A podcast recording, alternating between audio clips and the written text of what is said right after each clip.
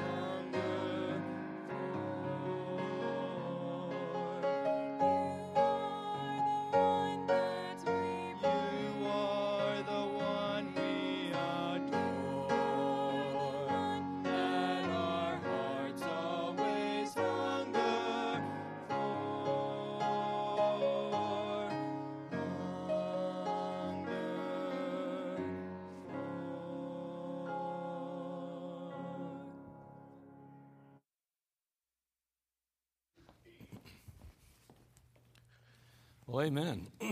Boy, that's uh, something we all ought to long for, to hunger for Him. That's wonderful. well, let's go ahead and take our Bibles, turn over to the book of Luke. Luke chapter 13. I'd like to tell you that I have a special message because of the VBS, but I don't. I do tonight, though. Tonight, I do, as we kick off Vacation Bible School. I'll be dealing with that tonight and looking a little bit into that. We um, have a meeting tonight for all the workers involved in that process, and it's, uh, it's going to be detailed, and we're going to try to get through it quickly. I know Brother Josh has a couple things for his group that he's going to try to get some in and some out quicker and things like that. So depends on where you're at, how long the meeting will be, but it's going to be a meeting that's very, very important, very necessary, and something that's critical in our success as we look forward to the week. So I want to encourage you to be back and be a part of that, especially if you're a worker. And if you're not, I want to invite you back tonight, 6 o'clock. We'll be back on. It's not the same message in the morning, in the nighttime as it is in the morning. It's always different. And our goal is to encourage and to uplift and to exhort and we want to be a blessing to you tonight. So, why don't you come on back, be a part of the service? I think the message will be an inspiration to you. I thought about preaching it this morning, but uh, didn't get the green light. And so, instead, uh, I want to share from Luke chapter 13 today. Beginning in verse 10. Luke chapter 13, beginning in verse 10. And he was teaching in one of the synagogues on the Sabbath. And behold, there was a woman which had a spirit of infirmity 18 years and was bow, bowed together and could in no wise lift up herself. And when Jesus saw her, he called her to him and said unto her, Woman, thou art loose from thine infirmity. And he laid his hands on her, and immediately she was made straight and glorified God. And the ruler of the synagogue answered with indignation, because that Jesus had healed on the Sabbath day, and said unto the people, There are six days in which men ought to work. In them, therefore, come and be healed, and not on the Sabbath day. The Lord then answered him and said, Thou hypocrite, doth not each of you on the Sabbath loose his ox or his ass from the stall and lead him away to watering? And ought not this woman, being a daughter of Abraham, whom Satan hath bound, lo, these 18 years, be loosed from this bond on the Sabbath day? When he had said these things, all his adversaries were ashamed. And all the people rejoiced for all the glorious things that were done by him.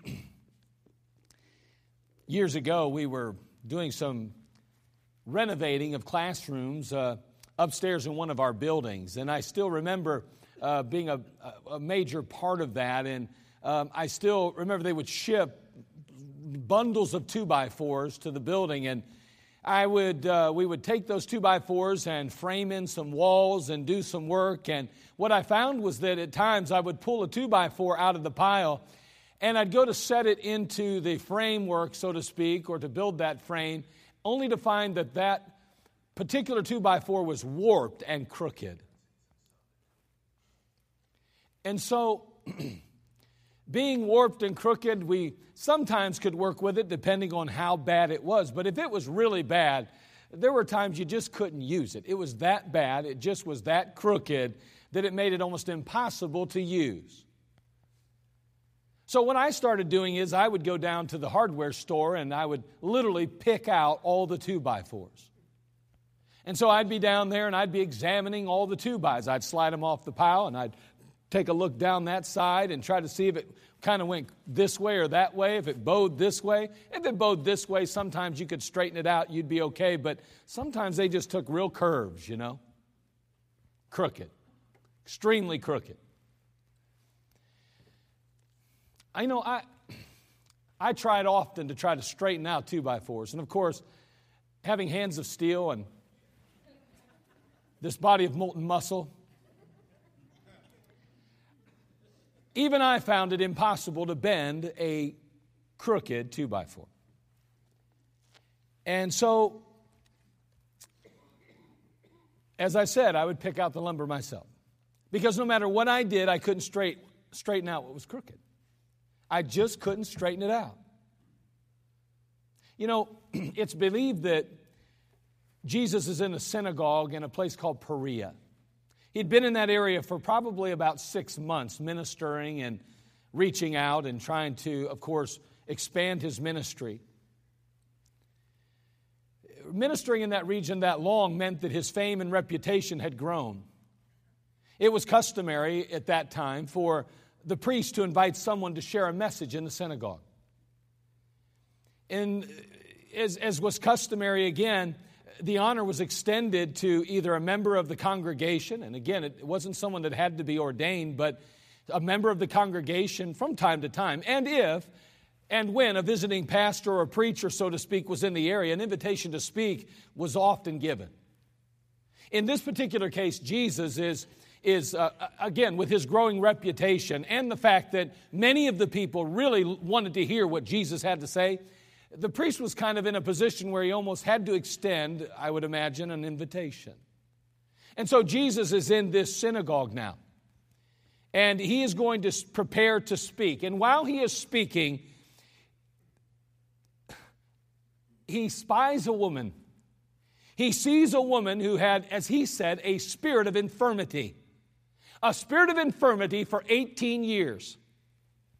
What we're going to learn here in the, in, as we read through the passage is that that spirit of infirmity was a result of satanic bondage that this woman was bent and she was physically affected by satanic influence. It's amazing sometimes, you know, we hear the critics say things like, well, if God was a God of love, why does He allow good people to be hurt? Why does He let this happen? And why does He let that happen? And why is God permitting this stuff to take place? I'm going to tell you, God's not the one doing it, first of all, so we better be careful that we don't blame Him. He never intended that good people be hurt and harmed, but the truth is, let's be honest. Is there a good one among us?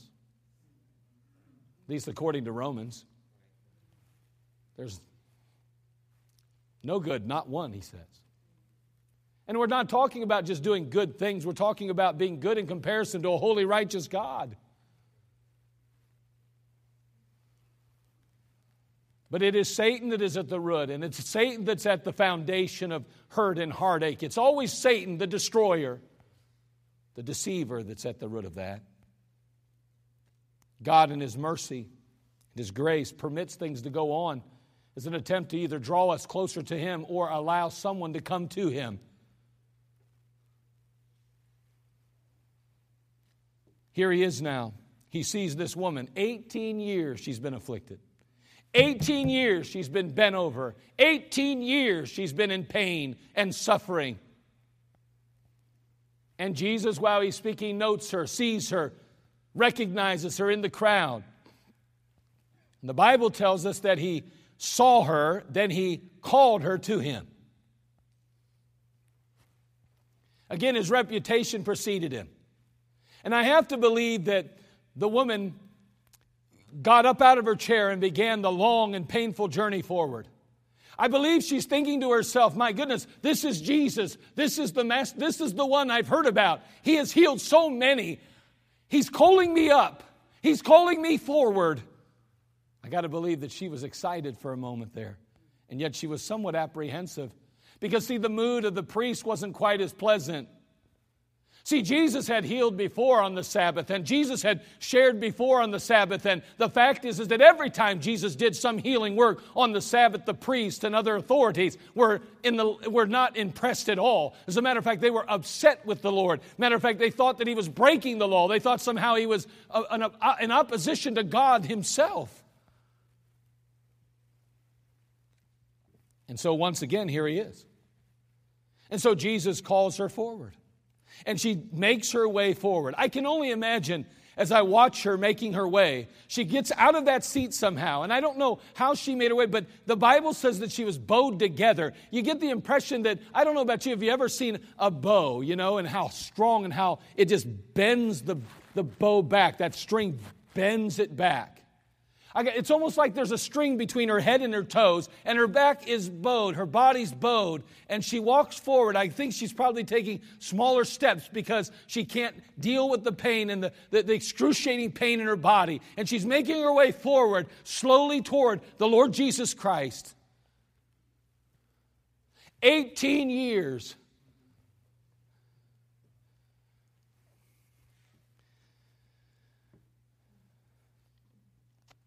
One can only imagine the crowd. Will he do it again? I've heard about this Jesus. I saw him. Did you see him do things? I haven't seen him, but I've heard some great things. Oh, I saw him. You should. Oh, shh, quiet. Is he going to do it? I want to see him do something. I want to see him do a miracle. I want to see him. Uh, what's he going to do next? And of course, the priest.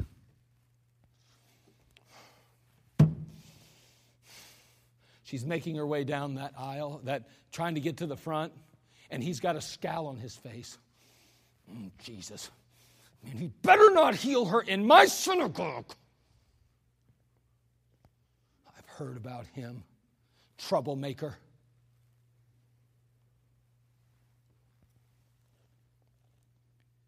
He didn't have to wait long for the answer. the Bible says, And he said unto her, Woman, thou art loose from thine infirmity. And he laid his hands on her, and immediately she was made straight and glorified God. I mean, amazing, isn't it?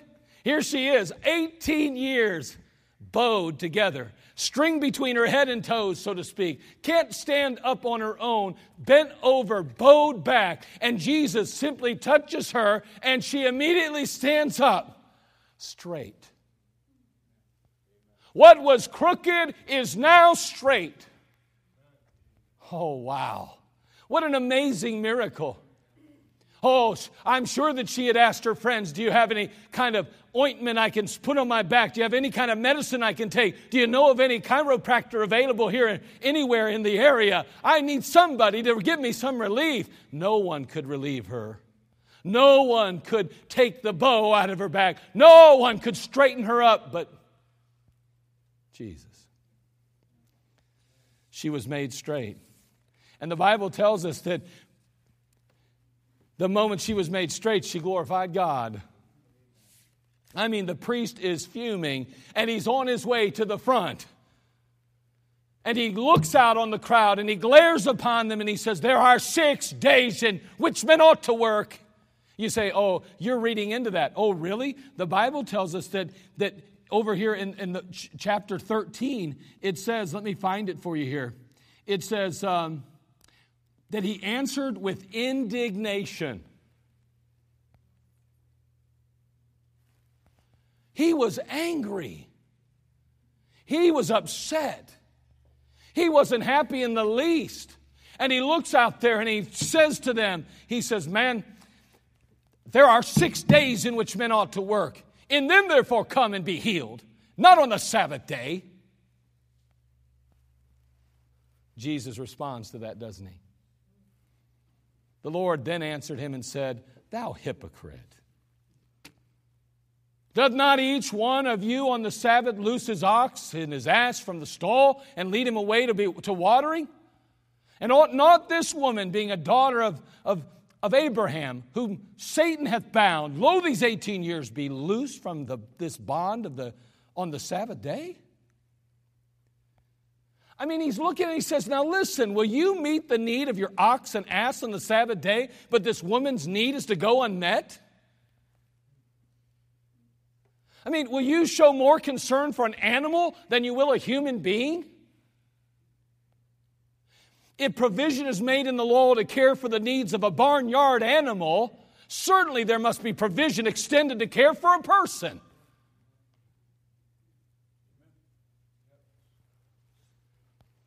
And the Bible says that his adversaries were ashamed. And the people, they rejoiced because of the great miracle. Boy, what a wonderful example of the power of the Savior. The Bible says, and he laid his hands on her, and immediately she was made straight. I like that. You know, as I read that, I couldn't get away from this thought this woman who was bowed together was made straight. And here's what I thought Jesus made the crooked straight. Wow. Jesus made the crooked straight. I don't know about you, but that's pretty big time.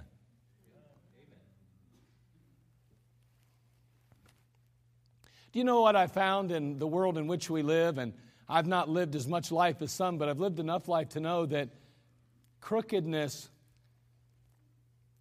isn't really the exception, it's pretty much the norm. You say, what? At least biblically it is. The way God express, expresses it, the way God explains it. I mean, uh, I, I, I, just as I see life, as I look at as I look at the world in which we live, as I look at our culture and our society, as I view even churches across America, it seems to me that at times the crookedness of mankind seems to continually show up. It's not so uncommon. Matter of fact, it seems pretty normal.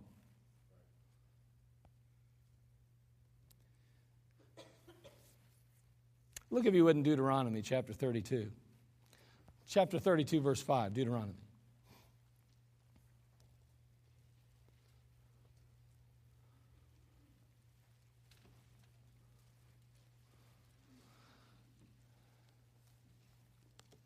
Of course, back in Deuteronomy, we're dealing with, again, the people of God. We're dealing with Israel here. And notice what he says in chapter 32, verse 5 of Deuteronomy. It seems to be a natural tendency of people to do these things, but notice it says, they have corrupted themselves.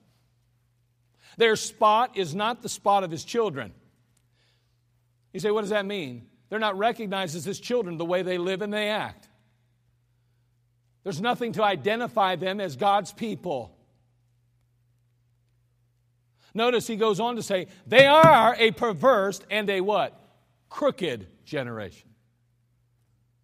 So we look at this crookedness and say a crooked generation, a generation that's corrupted themselves, a generation that does not appear to be godly, a generation that doesn't reflect Christ.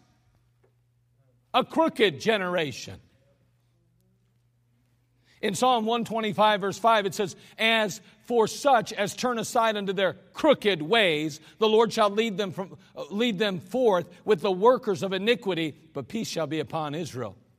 Back in Psalm 125, 5, it says that. But notice it says, As for such as turn aside unto their crooked ways. He says in Isaiah 59, 8, The way of peace they know not, and there is no judgment in their going. They have made them crooked paths Whosoever goeth therein shall not know peace. So we see that there's a crooked generation. We note that there are crooked ways. We realize there are crooked paths. We see it's clearly in the scriptures. The word crooked being used here to, to show us again a bend in things away from God, a bend in things away from moral character, a bend in things, a crookedness. And that was true over in Israel. May I say today, I believe it's true today in the church, and I think it's true in our culture and our society. There is a bend away from morality. There's a bend away from what is right and true. There's a bend away from Christ likeness. There is a crookedness, isn't there? Because, see, it's really more natural than we would like to admit from time to time, even in our own lives.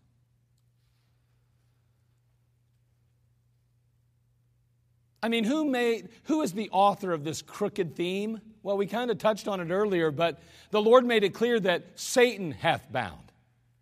And so what I believe we learn is that Satan makes things crooked, but God makes things straight. In Isaiah 27, verse 1, look if you would in that passage. We're going to see a, a creature called Leviathan, but I want you to know that it's none other than Satan. I know somebody wants to say that it's some creature that was on the earth at the time, a big old creature, blah, blah, blah. But if you read the description of Leviathan in the Bible, you can't help but see Satan all over it. Look at what it says in, in this particular passage Isaiah 27, verse 1. Satan makes things crooked, but God makes things straight. Isaiah 27, 1 in that day, we talked about this the other day in one of our services. In that day puts us where again? Over there in the millennial reign of Christ, uh, the tribulation millennial reign, right in those times where there's a transition being made to his kingdom. Right on through that thousand years. A day uh, uh, is, is as a thousand years to the Lord. And here in that day, the Lord, with his sore and great strong sword, shall punish Leviathan, the piercing serpent. He's talking about Satan. You see Leviathan in chapter 12 of the book of Revelation. You, see him clearly there. And now we see that the Lord's going to put him in his place. He's going to punish Leviathan, the piercing serpent, even Leviathan, that crooked serpent. You see that? crooked serpent. Uh, he's not saying crooked just in the sense that he's crooked in his back, like Our Lady was in the passage. We're talking about crooked in character. And he shall slay the dragon that is in the sea. Again, Satan again is the author of this crookedness. He's the one where it all begins. He's the one where it all festers and where it all grows. If there's any crookedness in our culture, there's any crookedness in our pathway, there's any crookedness in the way in which we travel, may I say it's simply a result of allowing Satan to have his way in our life. But we note there is hope. Plenty of it. Isaiah chapter 40. Isaiah chapter 40. Look at verse 4. Isaiah 40, verse 4.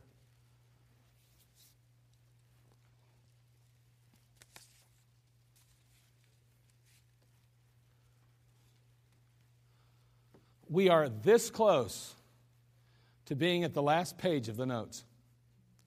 One verse. This verse stands between you and my last page of notes. Amazing, isn't it? We'll see how long it takes now. Don't set your watches, but we'll see how long it takes. Notice Isaiah chapter 40, verse 4. But we note there is hope. Isaiah 44, verse 4. Every valley shall be exalted, and every mountain and hill shall be made low, and the crooked shall be made straight, and the rough places plain.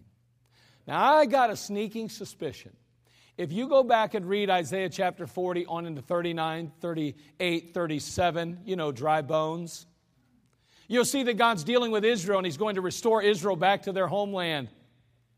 So, what are we dealing with again? The day of the Lord. What we're seeing is that the Lord in the future, at some point in the future, is going to make straight that which is crooked. Israel has gone the wrong path, they've gone the wrong direction. They don't even recognize Jesus Christ as the Messiah, the Savior. But one day they're going to get it all right. It's going to be made straight. God's going to straighten them out. by the way, it's Him that's got to do the straightening. Remember, I'm not strong enough to straighten just a two by four, let alone your life. I'm not strong enough or big enough to straighten anybody out. The only one I can control is me. The only one you can really control is you. And there are, as parents, the responsibilities to help our children to fly straight. And as pastors, we're to do our best to help the congregation to fly straight. But when it's all said and done, you'll make your own decision.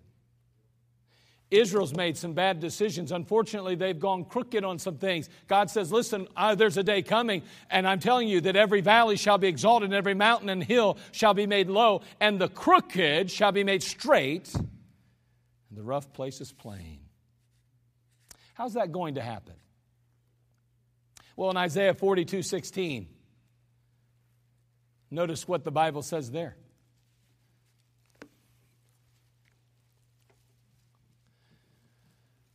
And I will bring the blind by a way that they know not. I will lead them in paths that they have not known. I will make darkness light before them and crooked things straight.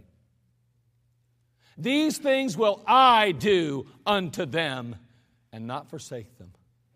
Hey, how in the world does the how, how in the world does the crooked become straight? I'll tell you, Jesus says, I will. It's all God it's all Christ. It's all Him. In Isaiah 42, uh, 45, verse 2, it says, I will go before thee and make the crooked places straight. See, God has a purpose and a plan for you too. God wants us to be straight. God wants us to be in line. He doesn't want us going crooked. He doesn't want our lives crooked. He doesn't want our marriages crooked. He doesn't want our families crooked. He doesn't want anything in our life to be, He wants it to be straight. But only He can do that.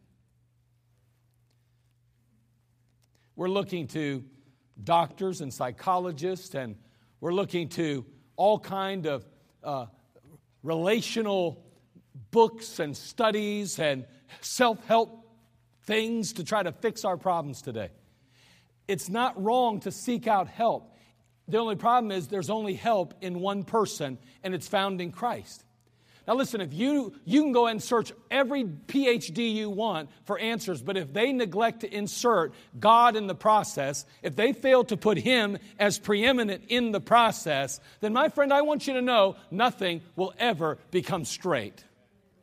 You may be able to put a little bit of healing salve on the problem. You may feel a little better about yourself, your marriage, your family. You may feel pretty good about the culture in which you live if you just hear enough of that. But in the long run, down deep, you know nothing's changed unless Jesus changes it.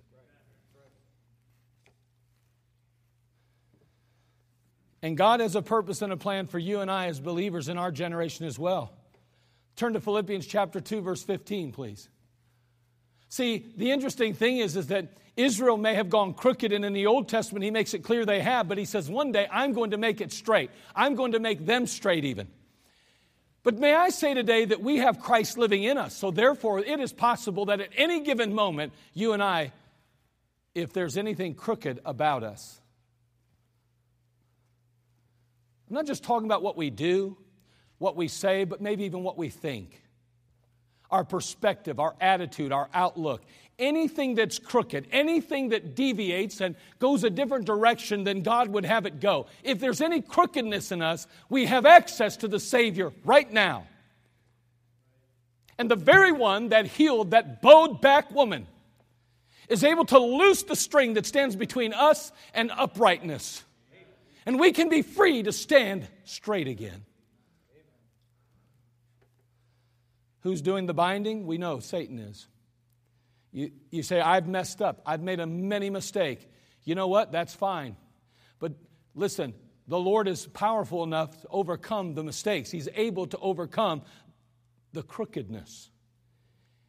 And don't think for a minute that you haven't been being led by Satan. This is a spiritual battle you've been fighting. If it's an attitude, an action, no matter what it is that you feel that you're not in alignment with God and His Word, let me tell you, Satan's been at work in your life. But notice what he wants for us as believers, Philippians 2:15. That ye may be blameless and harmless, the sons of God, without rebuke, in the midst of a what? Crooked and perverse nation, among whom ye shine as lights in the world.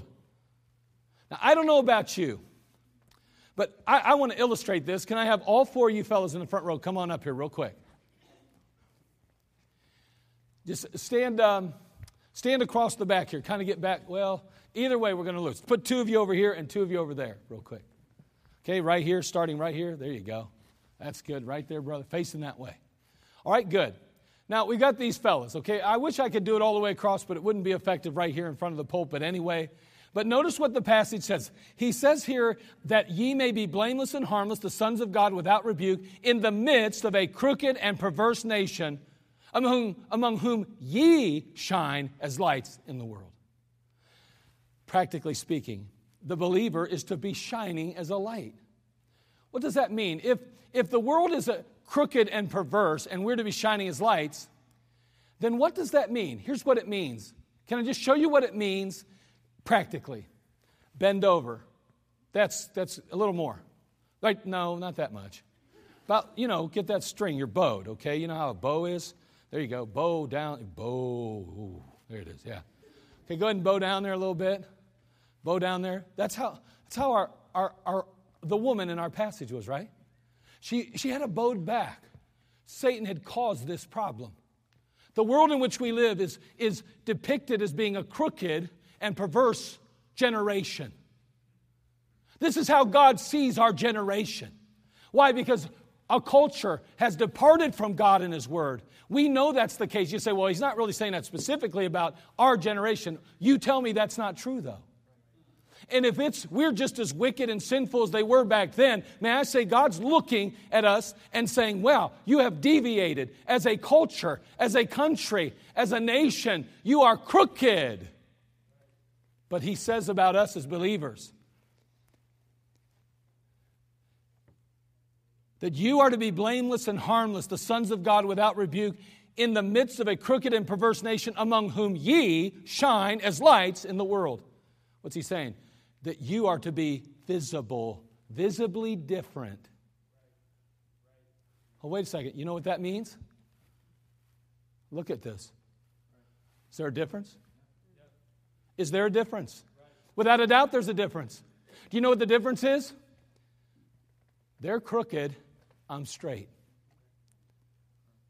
Do you know who's the author of straightness, so to speak? The one who makes us straight out of our crooked situation, who brings us from this place to this place? It's none other than Jesus Christ. And may I say that even though God comes along or a soul winner comes along and shares Christ with this man, this young man who's lost, and he ultimately gets straightened out in his, his, his attitude toward Christ and his, his understanding of salvation, and he receives and accepts the Lord, may I say that the temptation in the world in which we live is to start to allow Satan to bend us again. And yet the Bible tells us that we are to be a light in a world where it's crooked and perverse. We're to be standing straight and tall. There ought to be a visible difference in our outlook, our attitude, our actions, our words, our expressions, what we like, what we don't like, compared to a crooked and perverse world in which we live. Thank you, fellas. You can go. Appreciate your help.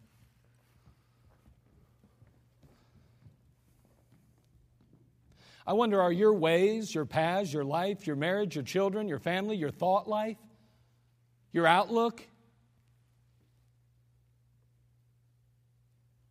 is it crooked at all? Is there any bend from God and His Word? Away from God and His Word? In any area of your life? And if so, then we would say that to some degree or another, you're crooked, biblically speaking. So, how can you get straightened out then? I want to give you a couple thoughts. Here they are.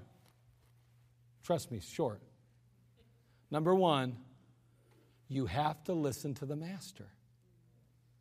You say, well, I, I know that. this preacher thinks he's got something new for me. That, listen, I've been told that my whole life. I, yeah, I know. Isn't it funny? I, I, I'm thinking about this woman in the back of the synagogue or somewhere seated in the synagogue, and here she is, her back is bent, and she probably went there not expecting to be healed that day. Uh, she could have been on the back row in her pain and suffering. She could have slipped on out and sat in the foyer. She could have gone to the bathroom and never came back. She could have done all the things that we like to do as excuses for not hearing the word. But she stayed there. Why? She had to listen. She was interested in what the master had to say, so much so she was willing to be uncomfortable in that service, even. She figured, why not go to church? I mean, I'm going to be uncomfortable anyway. I might as well hear what God has to say, because if I want to ever even hope to be straightened out, I'm going to have to hear from Him, because He's the only one that can help me. There she is. And the master, he's going, he starts his little dialogue. He begins to share from the Word of God. And the Bible tells us very clearly that he saw her. He called her to him. You know what that means? She had to be listening. Do you want to know why many times we continue in this state in our life, our marriage, our families, our homes, our lives? Because we're not really listening. We're not really listening. Oh, we, we know we know God is there. We, we admit that there's a God in heaven. We, we say all the right things when asked the right questions. But we're not really listening.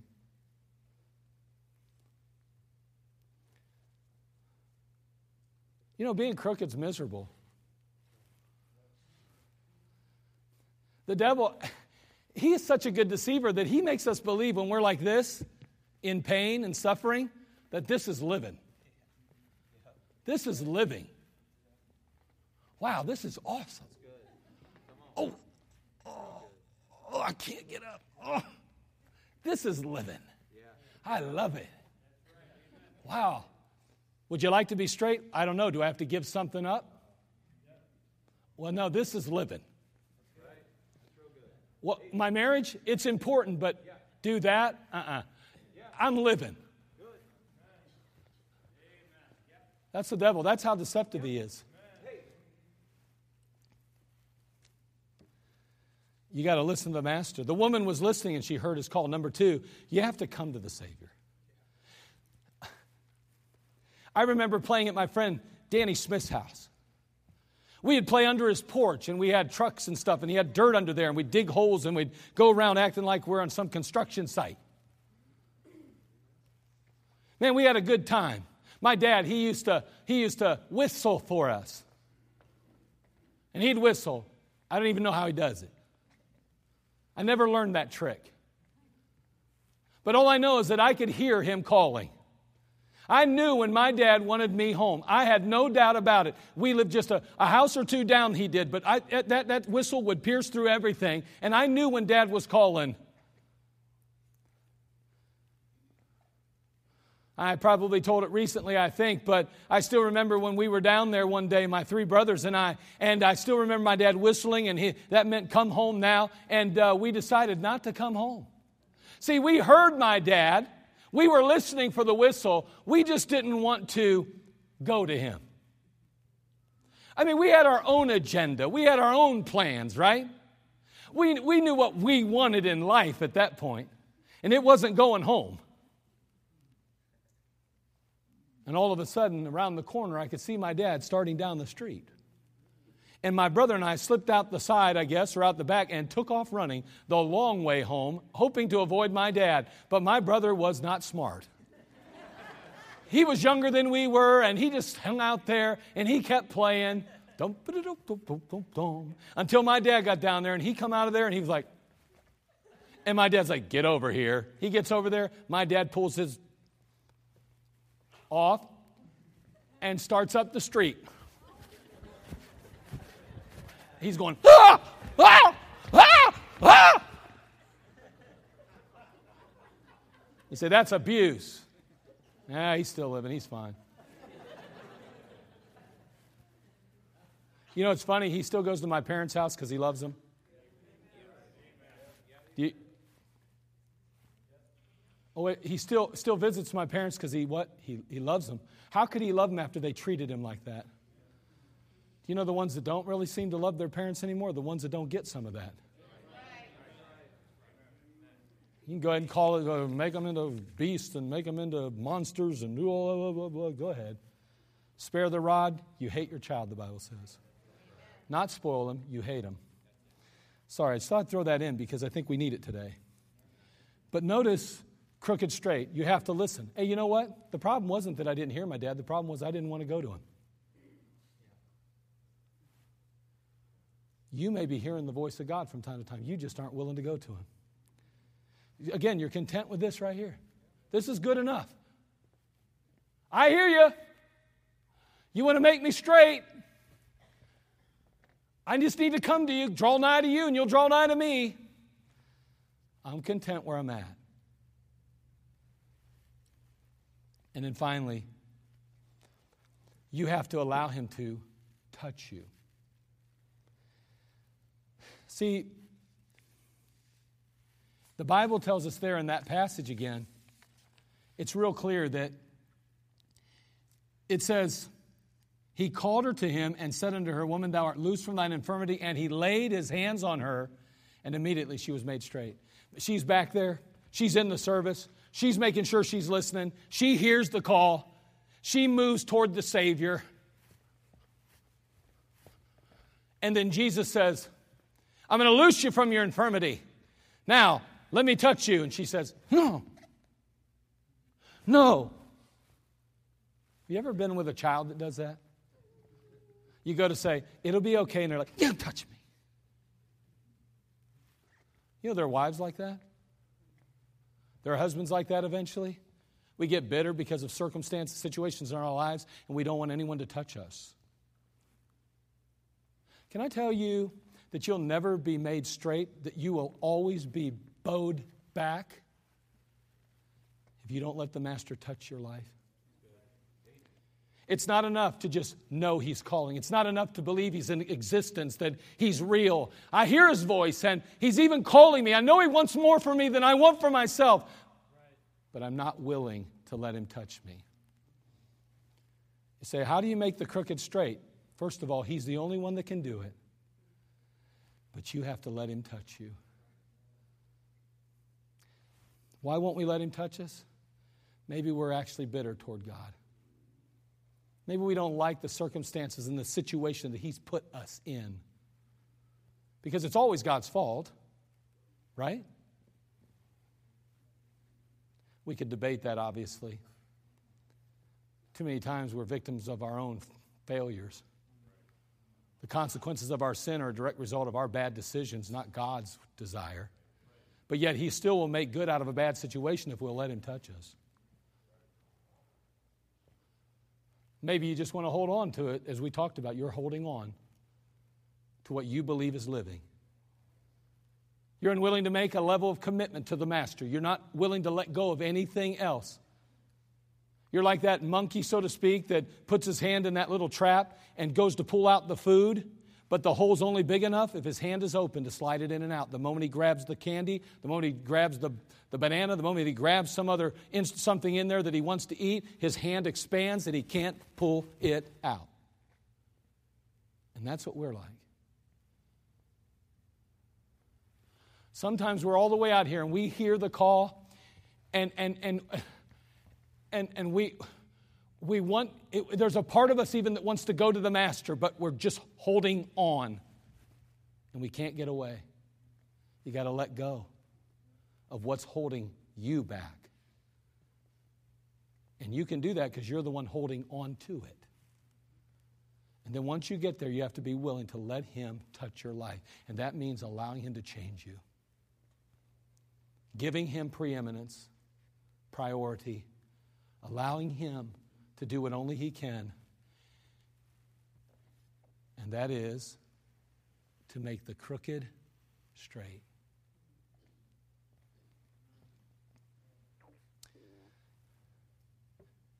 What's, this, what's crooked in your life today?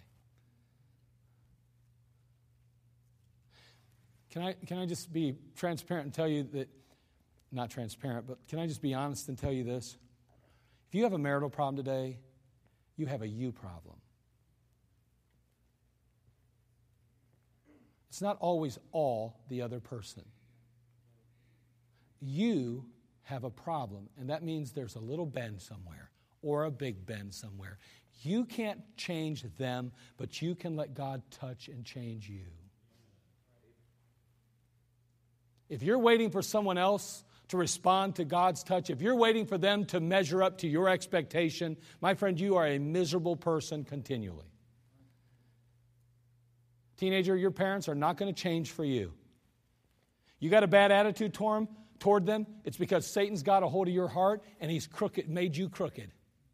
You want to be loosed and stand straight, you're going to have to not only hear, what, hear God speaking, not only go to God, but you have to let Him touch you. Not, not change your parents, change you, touch you. And that's true in all of our lives. What is it that God wants to straighten out in your life today? Is it an attitude? Is it one of your actions? Is it something that we do habitually? Is it something that we're, we're, we're, we're aware of, we just choose not to do anything about, but it is affecting our lives, whether we want to admit it or not? We think it's living, but it's not living because it is a byproduct of Satan in your life. And he is, as the Bible says, the destroyer. He, is, he wants to destroy you. So don't think for a minute anything he has for you is worth holding on to. Get rid of it as fast as you can and come to the Savior and let him touch you. Open your eyes, your heart, and your mind to his word. Choose to obey his voice. Align your life, your attitude, your thoughts with the Word of God. Put your home in order based on this, not on what you've heard, read, or seen anywhere else. Let this be the guide.